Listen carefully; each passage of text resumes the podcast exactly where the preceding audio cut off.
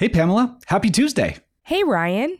How are the headlines looking? Crocodiles, space spouts, and parrots. Oh, my. We better get right into it. I'm Pamela Kirkland. And I'm Ryan Willard. It's Tuesday, June 6th. This is the 10 News. Here are 10 things you need to know.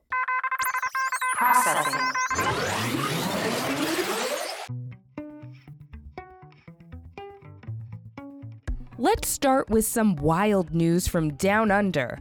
A man in Australia managed to save himself from the jaws of a crocodile.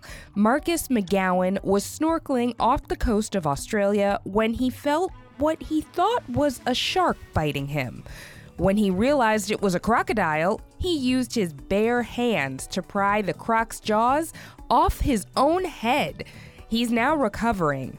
Crocodile attacks are rare in Australia, although there have been more than usual this spring. Just a reminder crocodiles can swim in the ocean.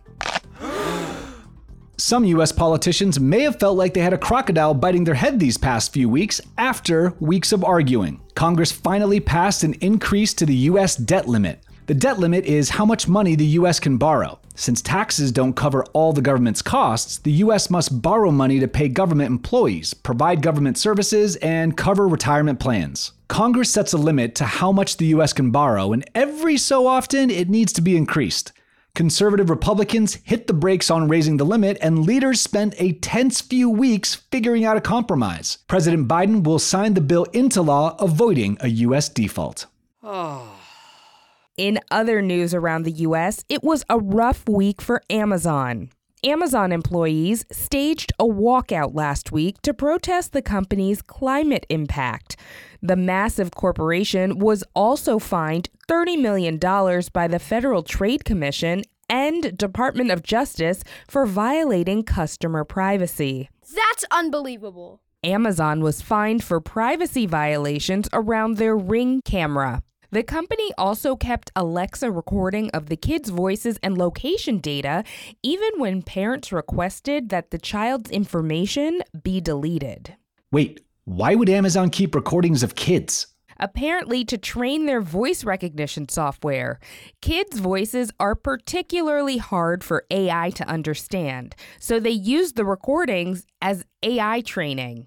I told you the robot uprising was coming! Moving on to Oklahoma. An indigenous teen is suing her school for discrimination. At her graduation ceremony, Lena Black wore a sacred eagle feather to honor her Otoe-Missouria community. But two teachers told her to remove the plume from her cap and then attempted to remove it themselves, damaging the feather. Eagle feathers are among the most sacred gifts an Indigenous person can receive, and Lena Black has carefully cared for hers since she was three. And in Florida, an international animal smuggling ring was busted by the chirps of newly hatched baby parrots. The chicks started cheeping in the Miami airport, and officials quickly realized the carry on they were inspecting contained 29 rare parrot eggs and hatchlings. The birds were taken to a special foundation where they're being cared for until homes can be found for them. I'm sure wherever they live, it'll be paradise. Wow, Ryan, that pun was exquisite. I like to think on the fly. Okay, you win. Well, we'll be right back with big news from space after this message for the grown-ups. Calling all kids in the car. Brittany and Meredith here from the chart-topping Family Road Trip Trivia podcast. Are you dreading another silent car ride with the fam? We've got the cure. Three rounds of fresh trivia every single week. Movies, music, even science and Disney. We've got something for every trivia buff in the car. No more crickets chirping on those long journeys. The Family Road Trip Trivia Podcast is your secret weapon for connecting and laughing with kids of all ages teens, toddlers, adults, it doesn't matter. Spark their curiosity and challenge their brains with every episode. New episodes drop weekly wherever you get your podcasts. Search for the Family Road Trip Trivia Podcast and turn those car rides into epic adventures. Have you ever wished that you had a direct line to your pediatrician to ask all the questions that constantly crop up while parenting? We sure have. That's why we launched the Bites of Health podcast. Every morning, we'll answer a commonly asked pediatric question in five minutes or less. You can tune in while you're making your second cup of coffee or from the school drop off line. So be sure to tune in to Bites of Health, streaming now. Processing. We're back with two big stories from space. First up, NASA's James Webb Telescope has spotted something that has never been seen before.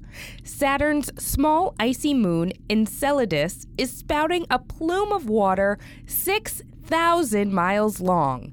And the moon itself is only 300 miles wide. The telescope gave scientists a close up view of water spouting out of the moon's southern pole. The water becomes part of Saturn's ring system. Scientists say Enceladus could be a home for possible life in our solar system. It's completely encased in ice, but under the ice is a saltwater sea. And the oceans are where life on Earth began. And that's not the only space news we have today.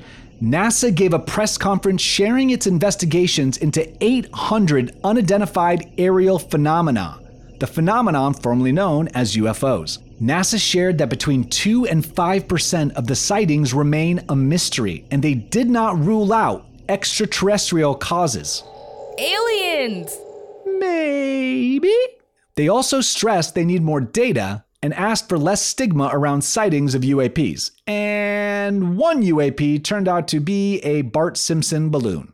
Eat my shorts. Meanwhile, Mexico's Popocatépetl volcano began pouring out smoke and ash in late May. Three million people who live very close to the volcano have been warned that they may have to evacuate, and travelers have seen delays due to ash in the atmosphere. Popocatépetl is just 45 miles south of Mexico City. The area around the city has a population of about 22 million people. And Canada is experiencing its most severe start to wildfire season ever. 211 fires are currently burning, with 82 considered out of control. Thousands of Canadians have been evacuated, and smoke from the fires has traveled thousands of miles into the northeastern United States. Nearly 7 million acres of land has burned so far. The Canadian Armed Forces and U.S. firefighters have joined the fight, but wildfire season is just beginning. Okay, that's bad. And finally, can you spell psammophile? No, I cannot, and Gesundheit, Pamela. No, Ryan, I'm not sneezing. It's the word this year's National Spelling Bee champ won with psammophile. P S A M M O P H I L E. Psammophile is an organism that lives in sand. It's also the word 14 year old Florida student Dev Shah had to spell to become National Spelling Bee champ. Way to go. Wow, congrats to Dev and to all the Spelling Bee finalists. You're all winners to me. That was 10 things you need to know. Check out tomorrow's episode, our Pride Month celebration, where we are talking to a queen named Little Miss Hot Mess. I'm Pamela Kirkland. And I'm Ryan Willard. Thanks for listening to the 10 News. Data transfer complete.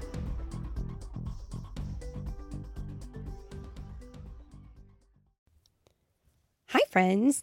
Are you looking for a new podcast? Maybe something you can share with your littles? Something that has some storytelling in it? Well, then look no further. We have Storytime with Philip and Mommy, where my son and I sit and discuss all the great books that you might love while we read them.